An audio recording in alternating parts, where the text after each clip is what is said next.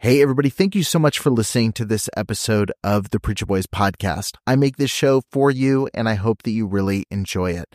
I have a lot of people that ask me how they can support the show financially, and you can do that by heading over to patreon.com slash preacherboys. You're going to get access to exclusive content, including early releases of episodes. I've got a couple episodes right now that have been released at least a month early over on Patreon. You've got access to things like unique merch, depending on what tier you join, and you get access to some behind the scenes content that I'm posting within the group. So head over to patreon.com slash preacherboys and become a member over there today.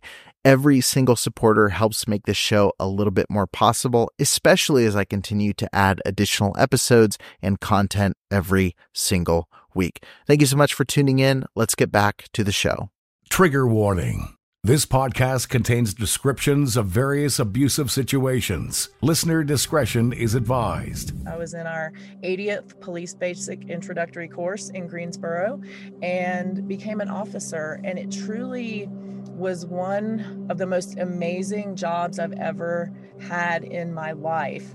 Uh, it taught me so much about myself. It taught me how to be a leader. It taught me how to confidently make decisions. And it also taught me that anyone can be a victim. As you said, uh, I was in this relationship with actually another police officer. And I remember going from call to call to call. Um, we had quite a lot of domestic calls where I was an officer. The most interesting part of that is at night when I would go home and take off my uniform, I was living in an abusive relationship with everything from physical abuse, emotional abuse, financial control, isolation you name it. I was living it during that time. You are listening to the Preacher Boys Podcast, a podcast shedding light on decades of mental, physical, and sexual abuse within the independent fundamental Baptist movement. The testimonies shared on this podcast are told from the personal experience and perspective of the survivors. Not all legal outcomes are known or final. Any suspect is presumed innocent until proven guilty in the court of law. To find more information about the Preacher Boys podcast and upcoming documentary, visit preacherboysdoc.com or connect on Facebook, Instagram, or Twitter with the handle at preacherboysdoc. Now, here is your host, Eric Skwarczynski. Hey, everybody, welcome back to the Preacher Boys podcast. I am so excited to be sitting down with Claudia King today. Uh, this is a long time coming, and I'm really excited to uh, to get to welcome you on the show. Thank you so much, Eric. I am really excited to be here. Uh, yes, it is a long time coming. So thank you so much for having me. Yeah, absolutely. Um, I, I know we met uh, we met a while back. We were both taking this kind of online boot camp, uh, trying to figure out how to get our voices and messages out there. And uh, and I mentioned to you during that time, I said you need to start a podcast because you have a really interesting, powerful story, and uh, I'm I'm glad you have. So before we get into your story specifically, can you just tell me a little bit about uh, your existing podcast and what the goal is? Absolutely. So it's called Strong Enough Podcast. And I decided on the title because I wanted people to understand that they truly are strong enough for whatever it is they're facing in that moment, because we're all facing something.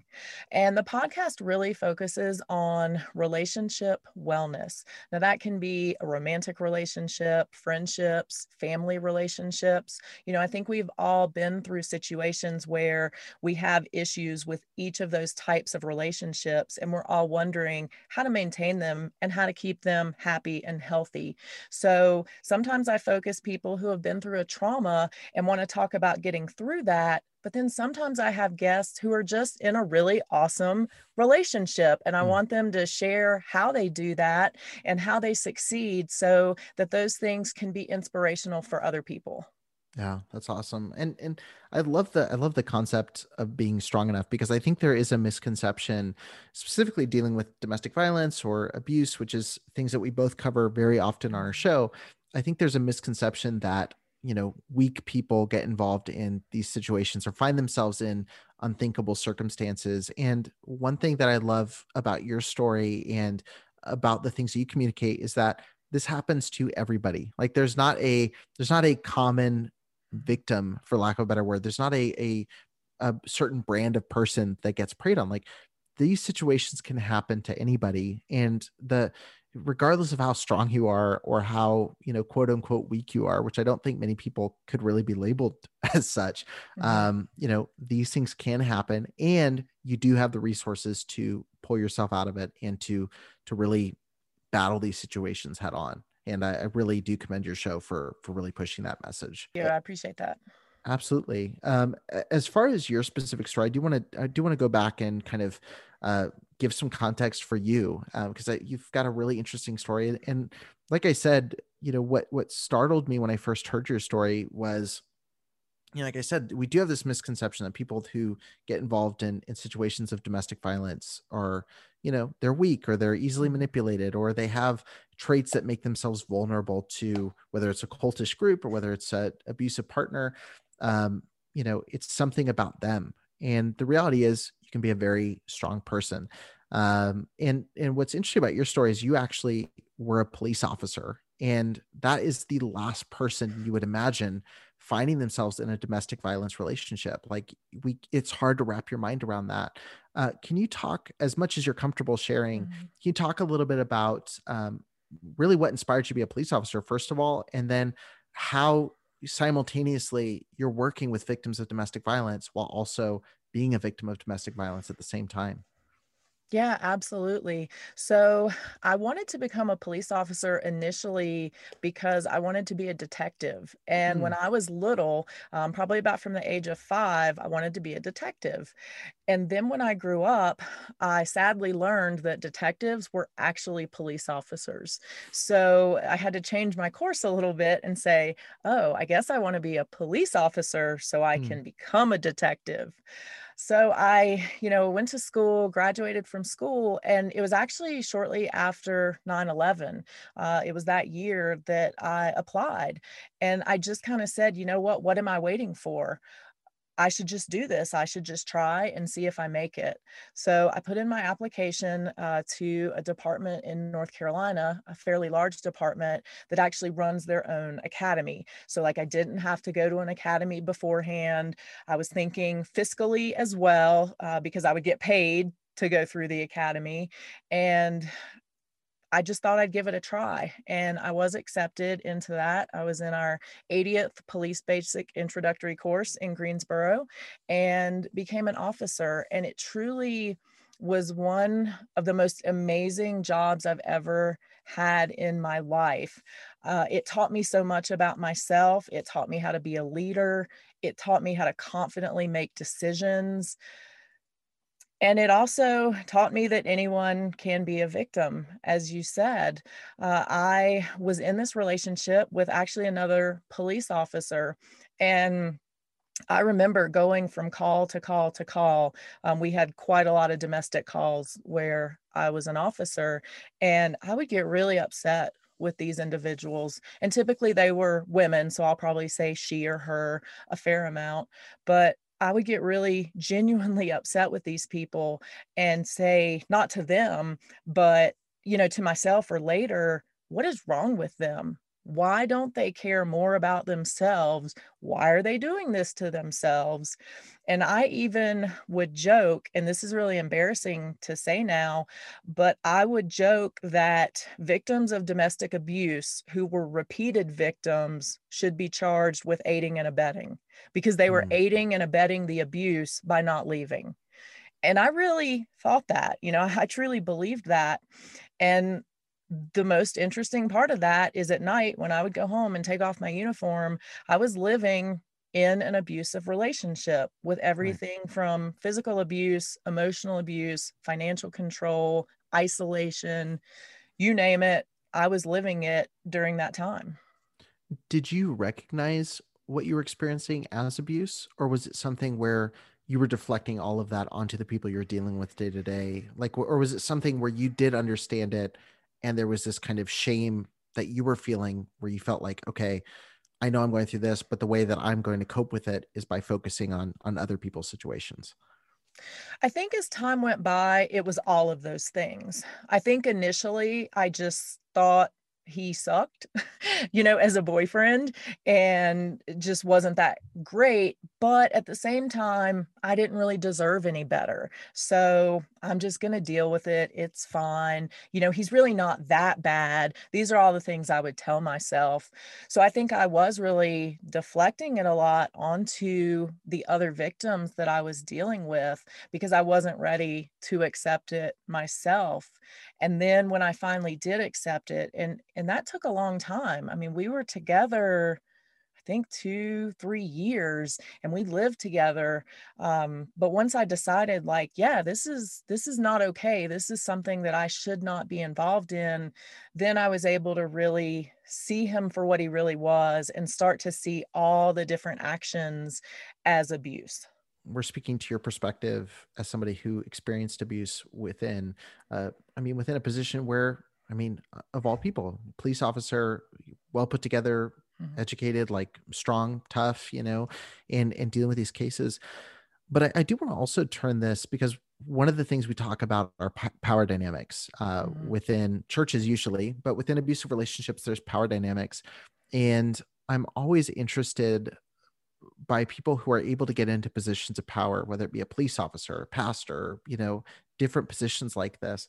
Um, when you look back at this relationship do you ever wonder why no one else saw red flags? Like people who were in law enforcement who were working with this person day in day out who were seeing his personality and his tone like you know and, and obviously there's a big conversation nationally about police officers and you know aggression and all these mm-hmm. different you know what should we be able to spot?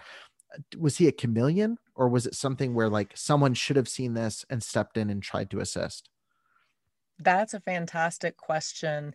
And I think there were those red flags. Obviously, there were those amongst my family and friends who saw him, you know, more often eh, that I ignored. But yeah, there were actually other officers and command staff who saw some things that probably should have alerted them to more. Um, mm. He actually ended up losing his job, and I, I, don't know if he was fired or allowed to resign, yeah. but he lost his job there for falsifying reports. Mm. So there was a pattern of him lying. There was a pattern of him taking equipment when he shouldn't have. So maybe things that weren't directly related to abuse per se, but things that certainly should have given people pause and mm. reason to ask more questions and dig a little deeper. Why do you think people don't tend to ask questions in situations like that? Do you think it's purely just because it's an uncomfortable conversation? Um, or do you think it's a lack of understanding and resources relating to how to identify these red flags? I think it's probably a little of both. Um, you know, I think we still generally, so many of us have that standpoint of, I just don't want to get involved. It's none of my business. And so it's easier just to back away and not ask the questions because once we start asking them, then we start to get the answers and now what do i do you know mm. now i'm presented with these answers that now i have to take action and and so i think it can be a domino effect that if people don't ask well then they don't have to deal with it but I think it is also the inability to recognize these red flags. That's one of the things that I'm working more on, both with my podcast, but also in my day to day work at a nonprofit um, is really educating people about potential red flags. And mm-hmm. yes, one thing or two things, it may just be a coincidence. But when we start to see things adding up and people doing things that just don't always make sense, we need to ask more questions and we we owe it to ourselves and we owe it to the people involved to dig deeper. Right. Well, pulling back into your perspective in this situation because you're somebody who's sitting there you know you're you're going out you're looking at other people you're seeing clearly the red flags and what they should be doing. But i have to ask for your perspective and for so many people that find themselves in these situations why do you think people stay in these environments? Because there is uh, there's many many people who have been in domestic violence relationship after domestic violence relationship. They've stayed within one where it's abusive for many, many years, even though friends and family may have stepped in and said, you should leave, you should leave. Uh, what what was maybe your reason for staying and what do you see uh, do you see similar patterns within other relationships I definitely do. And and you're right because my family and the friends I was allowed to keep around um, said the same thing. You know, what are you doing? Why are you staying in this? First off, that's part of the problem. We never want to ask why questions because that mm. only made me feel worse and it put me on the defensive.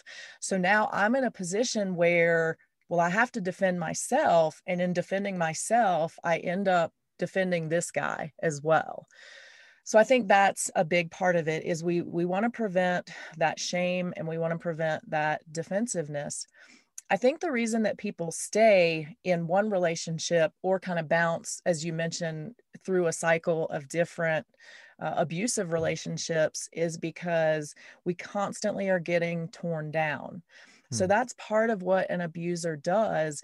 And that can be part of the grooming process that you and I spoke about earlier is we as victims are constantly told we're not worth it. You don't mm. deserve anything else. You're not that pretty. I mean, you're lucky you have me. These are all things that I used to hear, you know, you're lucky I put up with you. What would you do without me? And so when you constantly hear these things over and over and over again, you really do start to believe them. Mm. And so I feel like for me, you know, when I put that uniform on, I was a different person. I was that officer. You know, it was almost like putting on my superhero cape because I was able to then go out and help people and make a difference where I couldn't even do that at home what are some of these red flags? So we should probably identify them before we move along because I, I, do want to talk about actually leaving these. But when we talk about red flags, it's easy to say, hey, there were a lot of red flags, or it's easy to say in hindsight, oh, I saw this. What are some of the key things people should be looking for when they see someone that's off? Like, how do you identify the difference between, hey, they had a bad day to this is a pattern of abusive behavior?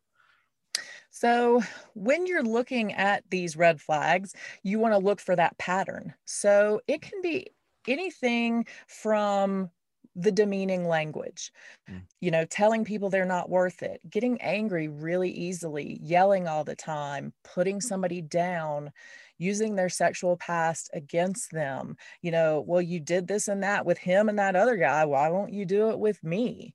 You know, making you feel bad about decisions that you made before it can be financial things. So, you know what? I don't want you to work. I don't want you to have to worry about that.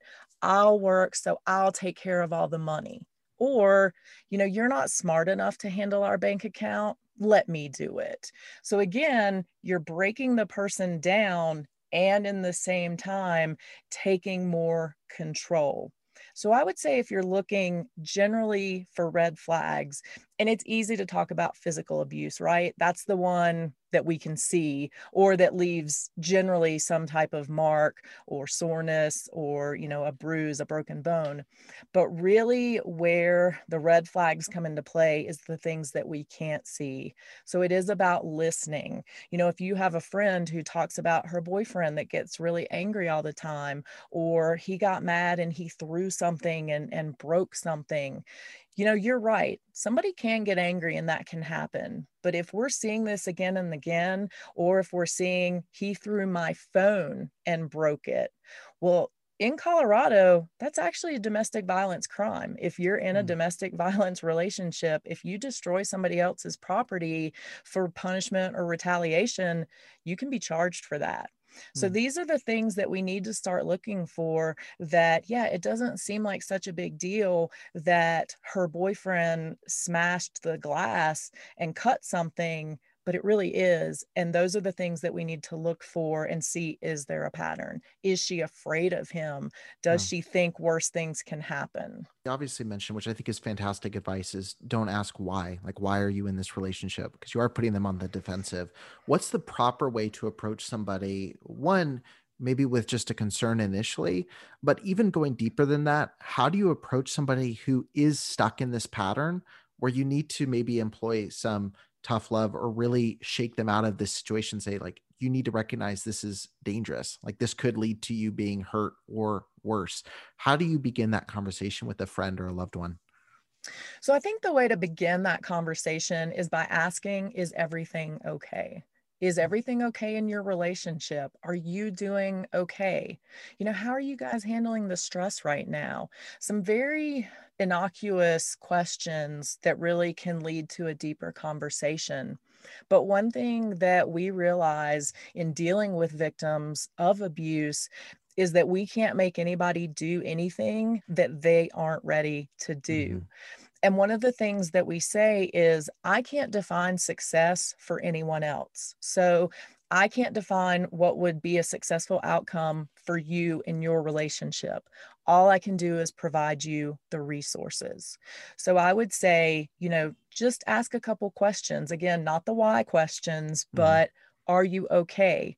Do you need anything from me? And maybe you know take what their answers are give them some time to really think about it. Don't fire questions away. Ask the question and let it sit out there. Sometimes that's the hardest thing to do right? Is just to say are you okay? and then just stare at the other person. But that's what you need to do. Let them talk. Let them open up and take clues from what they're saying.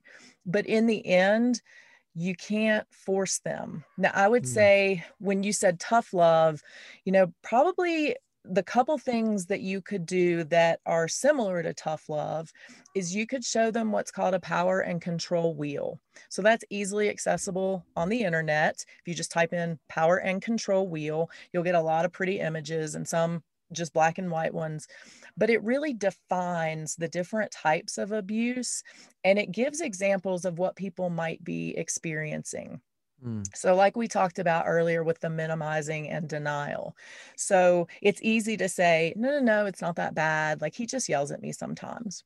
But when you can show people that wheel and start to ask them questions or let them look at it themselves and say, well, are you experiencing this emotional abuse? Does he do this? Does he do that? Does he call you names? Does he belittle you? Does he not give you money? Does he make you ask for money? Does he hit you? You know, when you can look at that wheel and start asking those questions, that's when people can really start to realize, oh, okay, I'm seeing it in black and white. This mm. is this is something. The other one is called a threat assessment those are a little more difficult to find on the internet, but you can find them if you just look up threat assessment and you'll see a couple different versions. But it's a way that you can present questions to the victim to determine what level of danger or threat that they're currently in. So, mm-hmm. for example, it's going to ask you, you know, is the abuse intensifying? Has it intensified in the last year? Is the abuser using drugs or alcohol? Um, you know are they financially controlling you? There's going to be different questions they're going to ask and and at the end is a literal score of you know anything from it's not so bad right now to probably the next time i see you you're going to be dead. And i want to be that blunt because this is the one moment where you want to be that blunt with the victim and say no look this says you're probably going to be dead soon and you want them to take that in. But again if they choose to go back we have to accept that and we have to know we gave them the resources that we could. Right right. I, I think for a lot of people who find themselves in these situations there is also that where do i go from here? Like you mentioned when there's financial control when there's emotional control you're not worthy when there's all these different things and and you're you're basically manipulate. I don't want to use the term brainwash because I think that term, the more I read and the more that I listen to experts talk about, that word is rarely used now um, because I think it's too reductive of what is actually happening. But when your thought processes change completely to fit the narrative that's being told to you, it it it can be very difficult to imagine surviving without them. Um, mm-hmm. there's that security of the familiar, you know, that people stay in. Mm-hmm. Um, for somebody who's sitting there and is going, okay, I'm in a domestic violence relationship. I know that. I know that I am probably going to be seriously injured soon, or I know that maybe my my children will be, or, or something bad is going to happen. But what am I supposed to do? Where am I supposed to go? How do I get an apartment? Now, all those kind of things.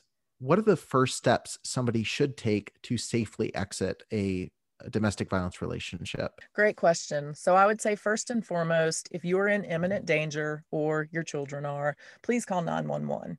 Now, I know there are a lot of reasons that a lot of people don't want to contact law enforcement. So, the agency where I work, we only get about 14% of our referrals from law enforcement. So, that means 86% of our clients don't want anything to do with them. And that's okay as far as we're concerned. So I would say one of the first steps is to determine who is your support system. So who can you call in this moment of crisis? Who can you trust? Now, for some people, the answer is going to be no one. I, I don't have anyone anymore except for the abuser. Um, and that's okay too. That's why organizations like mine exist. So mm. I can't speak for every other nonprofit that supports victims of domestic abuse in the country. But what I can tell you about ours is that we're there 24 7. So you can call us anytime. We can help with financial assistance. We can help you with finding a place to live. We can help you getting your kids back in school. We can give you clothes and food. So we exist to pull down those barriers that prevent a lot of people from leaving. Mm. Um, what you what you asked though about you know what should people do if they're ready to leave? First off they do need to recognize that that's generally the most dangerous time is when you leave. Um, that is when victims are at the highest risk of being killed or seriously injured so it is important to recognize that. And it's important to have a plan. So have a place to go where this person doesn't know. Consider getting rid of your cell phone or at least taking out the SIM card or turning it off in case they're tracking you with that method only tell trusted people where you're going. Mm-hmm. There are things like the address confidentiality program where people can actually give a fake address and have their mail sent to them essentially. It's it's a lot bigger than that but that's the basics of it. So i would say to recognize the danger that you're in and act accordingly. Hmm. now are, are there any times you'd recommend not contacting law enforcement? Be, and the the, the cl- clarity i want to give to that question is i know for a lot of people who are in especially threatening situations the concern is police come out the the guy sweet talks his way out of them you know being there or you're in a situation where you know for whatever reason they can't arrest him or or fill in the blank whatever happens mm-hmm. uh, the police leave your situation just got a lot worse because you just called the police.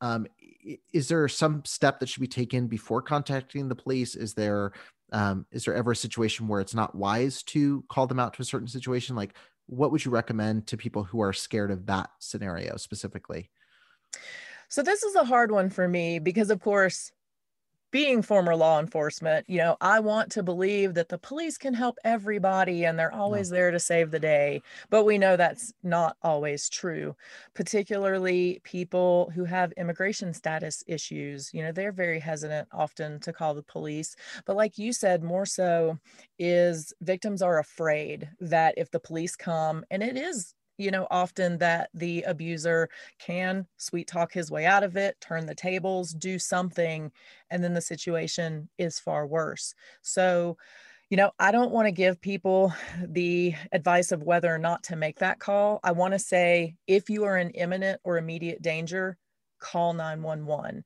Mm-hmm. It's just the best thing in that moment. But if you're not in immediate danger, you can always call your local advocacy organization.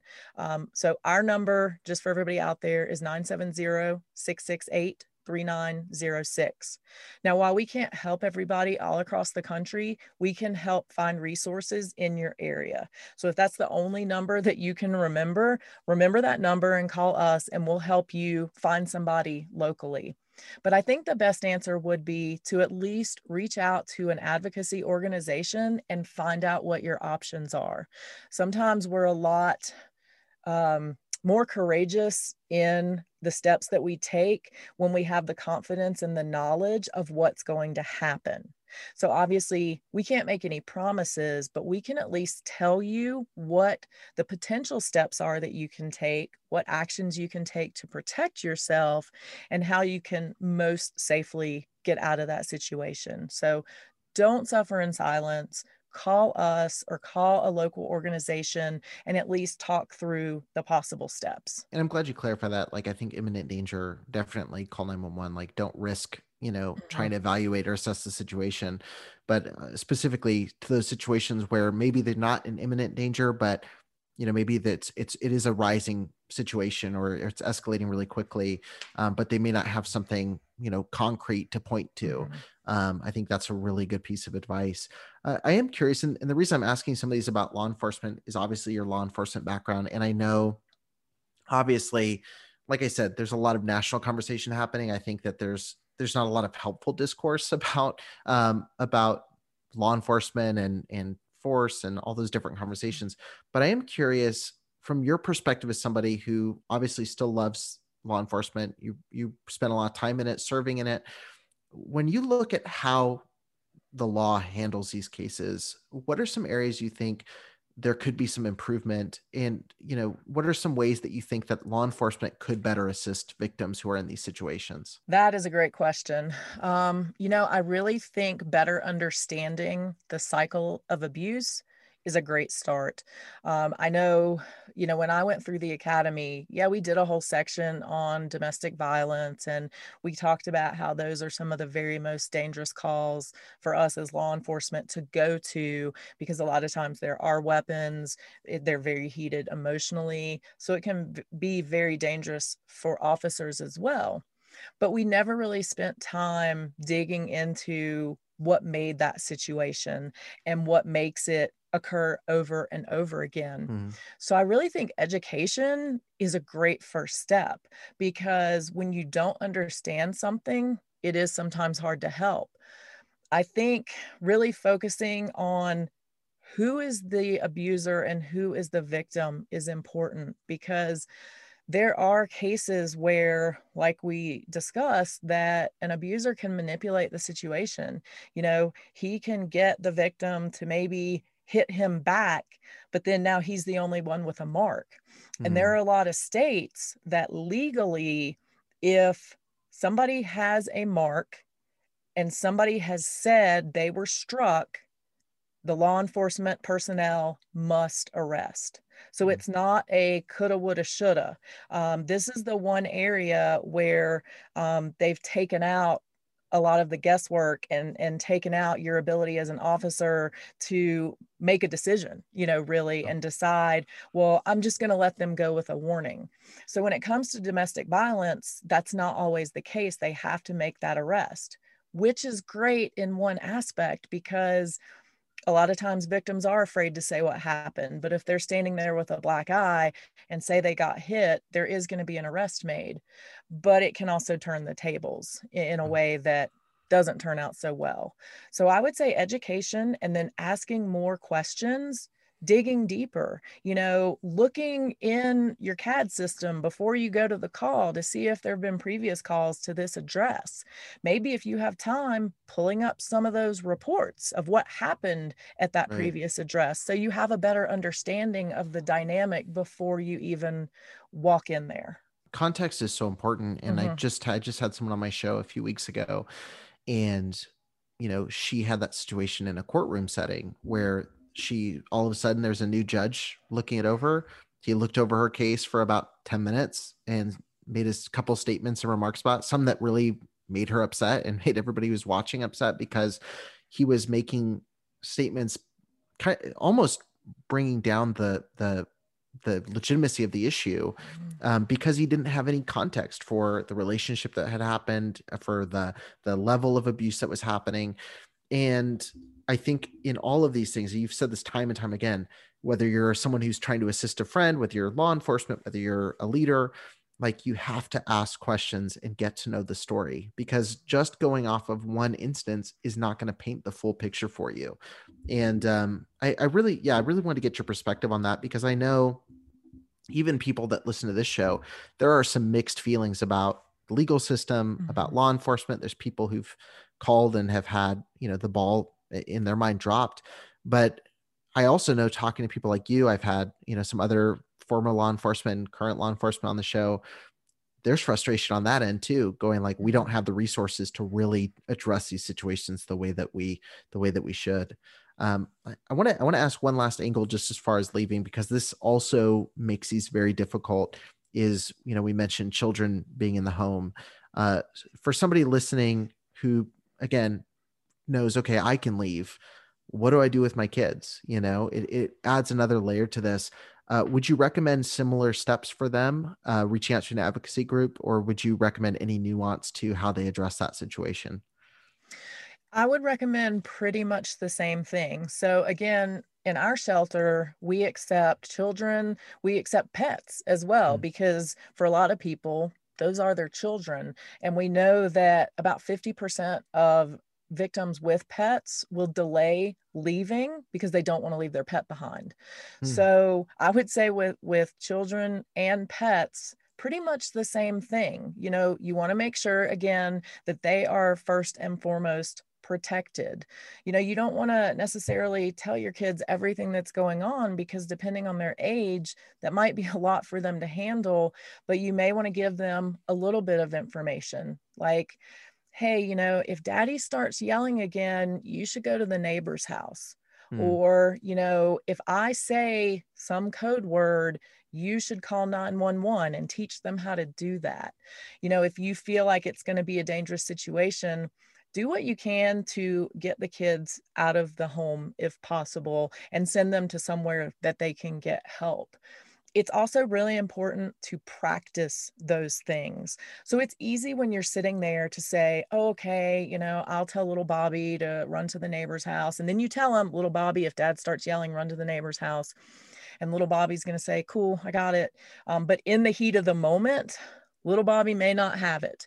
So same with adults, you know, sometimes we freeze. So it's really mm-hmm. important to actually practice these things. So if you're going to tell your kid to go get in the car and and buckle themselves in, well let's practice that a few times. Let's let's say here's the code word and have the child actually run and get in the car and buckle themselves in and then you come out to the car or let's have you find your keys and run out to the car and click the unlock button because we've all seen in the horror movies you know fumbling with keys and it and it's funny but it's true you know that's a time when we're so nervous that we can fumble and we can't focus on that those small dexterity movements that we need to act.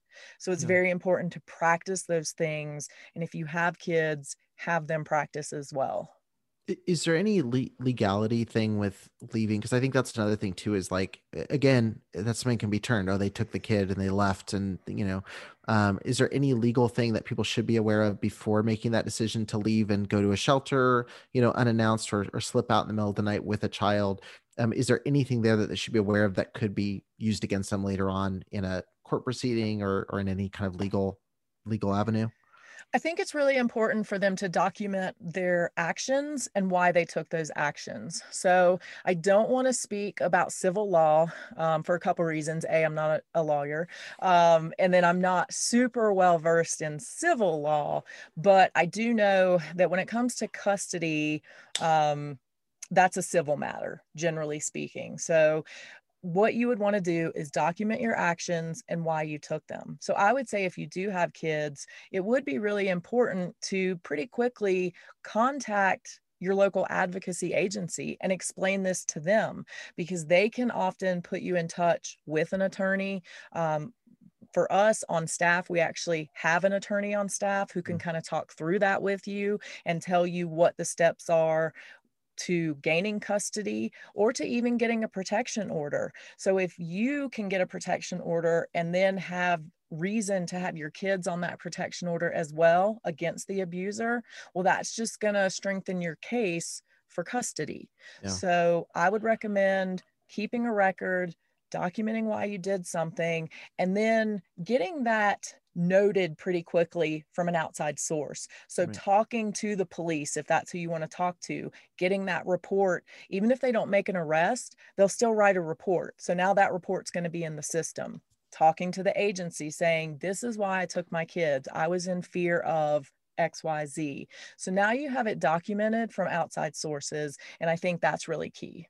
Yeah. I, I want to echo something that was said probably a year ago now on the show by a, another a person who does similar work to, to what you do. And you know the the issue of protection orders came up and i, I do want to repeat what he said because i think it's important to realize one and i think most people probably know this but it's not a magical shield that's going to protect you from any violence people violate protection orders like that is reality but what you just said i want to just double down on for people that are disenfranchised with maybe law enforcement or are still go through the steps of getting protection orders, go through the steps of getting all that for the reason that you just mentioned, which is it's a paper trail showing that you've taken steps and that they violated those steps. Mm-hmm. Um, if somebody violates a protection order, it's again, it's not going to protect you maybe physically, like the way that you would hope a document like that would, but at the time they violate a protection order, it's going to bring a lot more heat toward them in the legal system for doing that.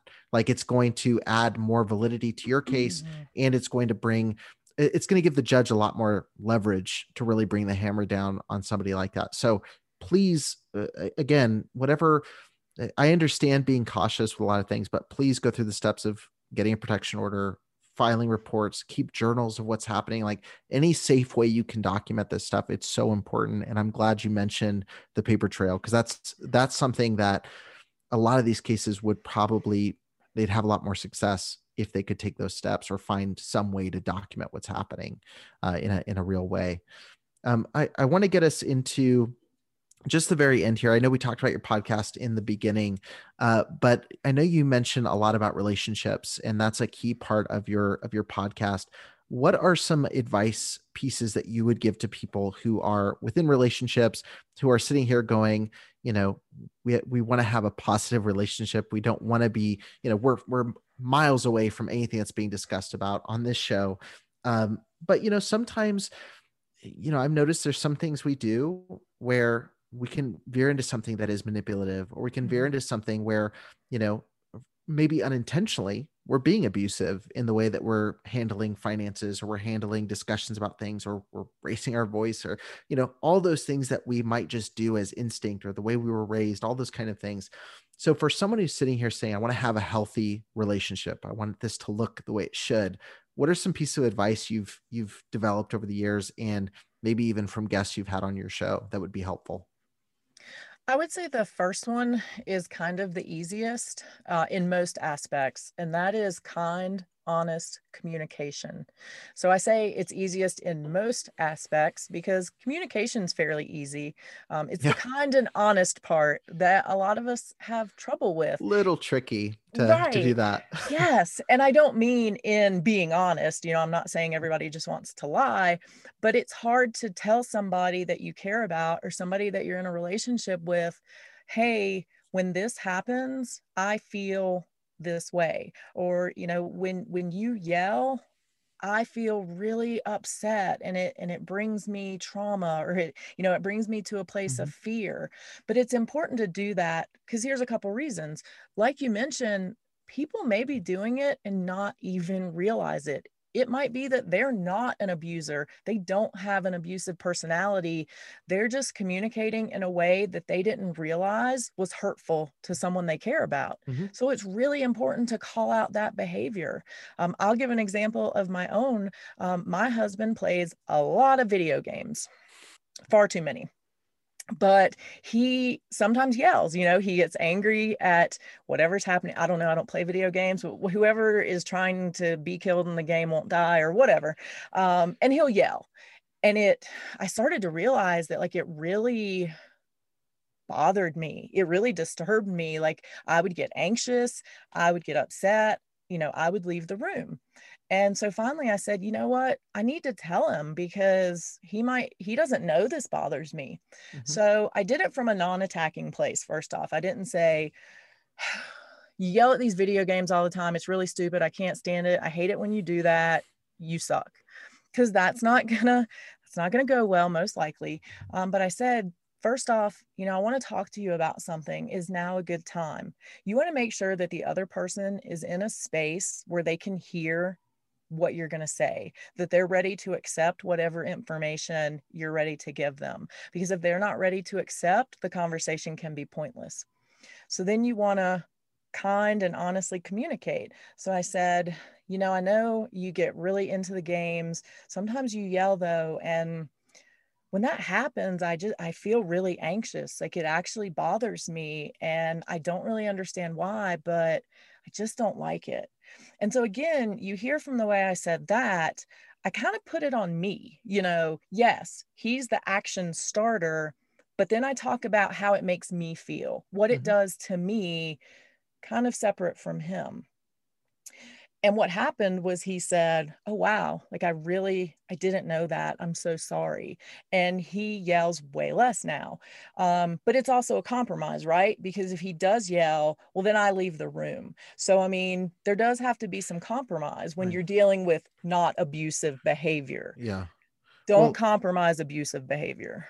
Right. Well and there's context there too. Again context mm-hmm. is key to all this is for example it might not bother everybody you know what I mean? And mm-hmm. and you know, for example, this this is where I think it's important too for someone listening because I think you know, like you said, you take some of that on yourself.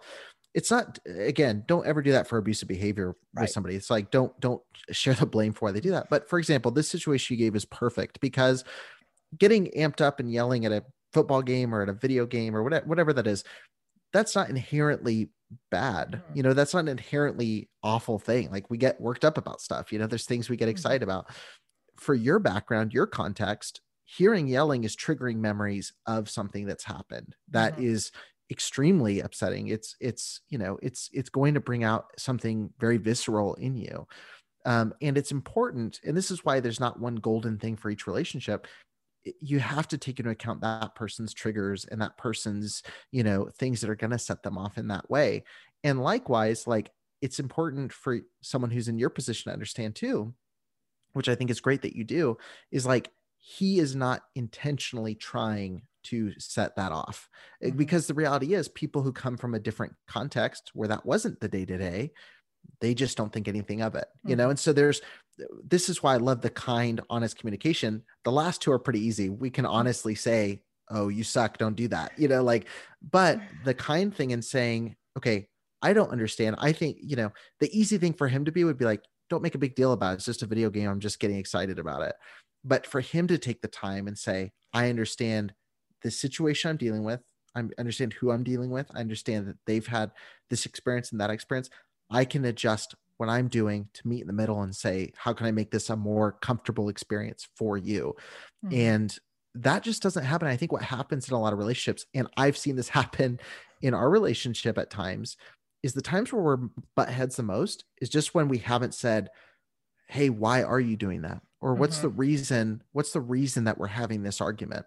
Because usually it's a miscommunication. It's mm-hmm. just not knowing, it's not knowing that this person's upset because of this, or not knowing that this person reacts because this is how their family always did. So they just do it second without a second thought. Um, so I think context just keeps coming up, but it's so important for all these different situations. Um, I think that's great advice. Kind of wrapping up here. Um, I, I, know that uh, obviously we, we, talked about the podcast. We want to push people there. Um, is there anywhere else you'd like for people to connect with you? I know you mentioned um, your advocacy group, Summit Advocates. Mm-hmm. Um, if people want to get a hold of them, just one more time, what's the best way to do that? And then if someone wants to follow your story um, and and get to hear more from you, what's the best way for them to do that as well? Awesome. Thank you. So I'm going to give you a couple different ways for Summit advocates. The first one is our crisis hotline 24 7. It's 970 668 3906. You can also email us at info at summitadvocates.org. Now, if you're afraid that your devices are being monitored, you can send an email to summitbookstore at gmail.com and ask for a book about Annie. A N N I E. We will know that that is coded communication, and then we will communicate back with you in coded language about our bookstore until we can determine a safe way to talk with you. So if you are fearing that a device is monitored, just email us at that bookstore address and we will communicate with you appropriately. Uh, as far as the podcast, we are on all social media networks at Strong Enough Pod. And then you can also reach us via email, strongenoughpod at gmail.com. Awesome. Awesome. Well, thank you so much for for joining me on the show. Love that we got to talk again. It's been a little while. I know. And uh and really excited for all the stuff you're working on just personally and and obviously with Summit Advocates as well. Uh, there's a lot of great work being done. But thank you so much for joining me on the show and definitely everybody who's listening uh, head to the show notes, check out all, all, the resources that we've mentioned. There's plenty of links in there. And uh, be sure to check out the Strong Enough podcast. It's definitely well worth your time. But uh, Claudia, thank you so much. Thank you so much, Eric. I appreciate you. Thank you for listening to the Preacher Boys podcast. If you appreciated the content on the show, please leave a review on iTunes and don't forget to connect with us on Facebook, Instagram, or Twitter with the handle at Preacher Boys Doc. Additional information can always be found on preacherboysdoc.com. When you need mealtime inspiration, it's worth shopping Kroger, where you'll find over 30,000 mouthwatering choices that excite your inner foodie. And no matter what tasty choice you make, you'll enjoy our everyday low prices, plus extra ways to save, like digital coupons worth over $600 each week. You can also save up to $1 off per gallon at the pump with fuel points. More savings and more inspiring flavors make shopping Kroger worth it every time. Kroger, fresh for everyone. Fuel restrictions apply. Save big on brunch for mom, all in the Kroger app. Get 16 ounce packs of flavorful Angus 90% lean ground sirloin for $4.99 each with a digital coupon. Then buy two get two free on 12 packs of delicious Coca Cola, Pepsi, or 7UP, all with your card. Shop these deals at your local Kroger today or tap the screen now to download the Kroger app to save big today. Kroger, fresh for everyone. Prices and product availability subject to change. Restrictions apply. See site for details.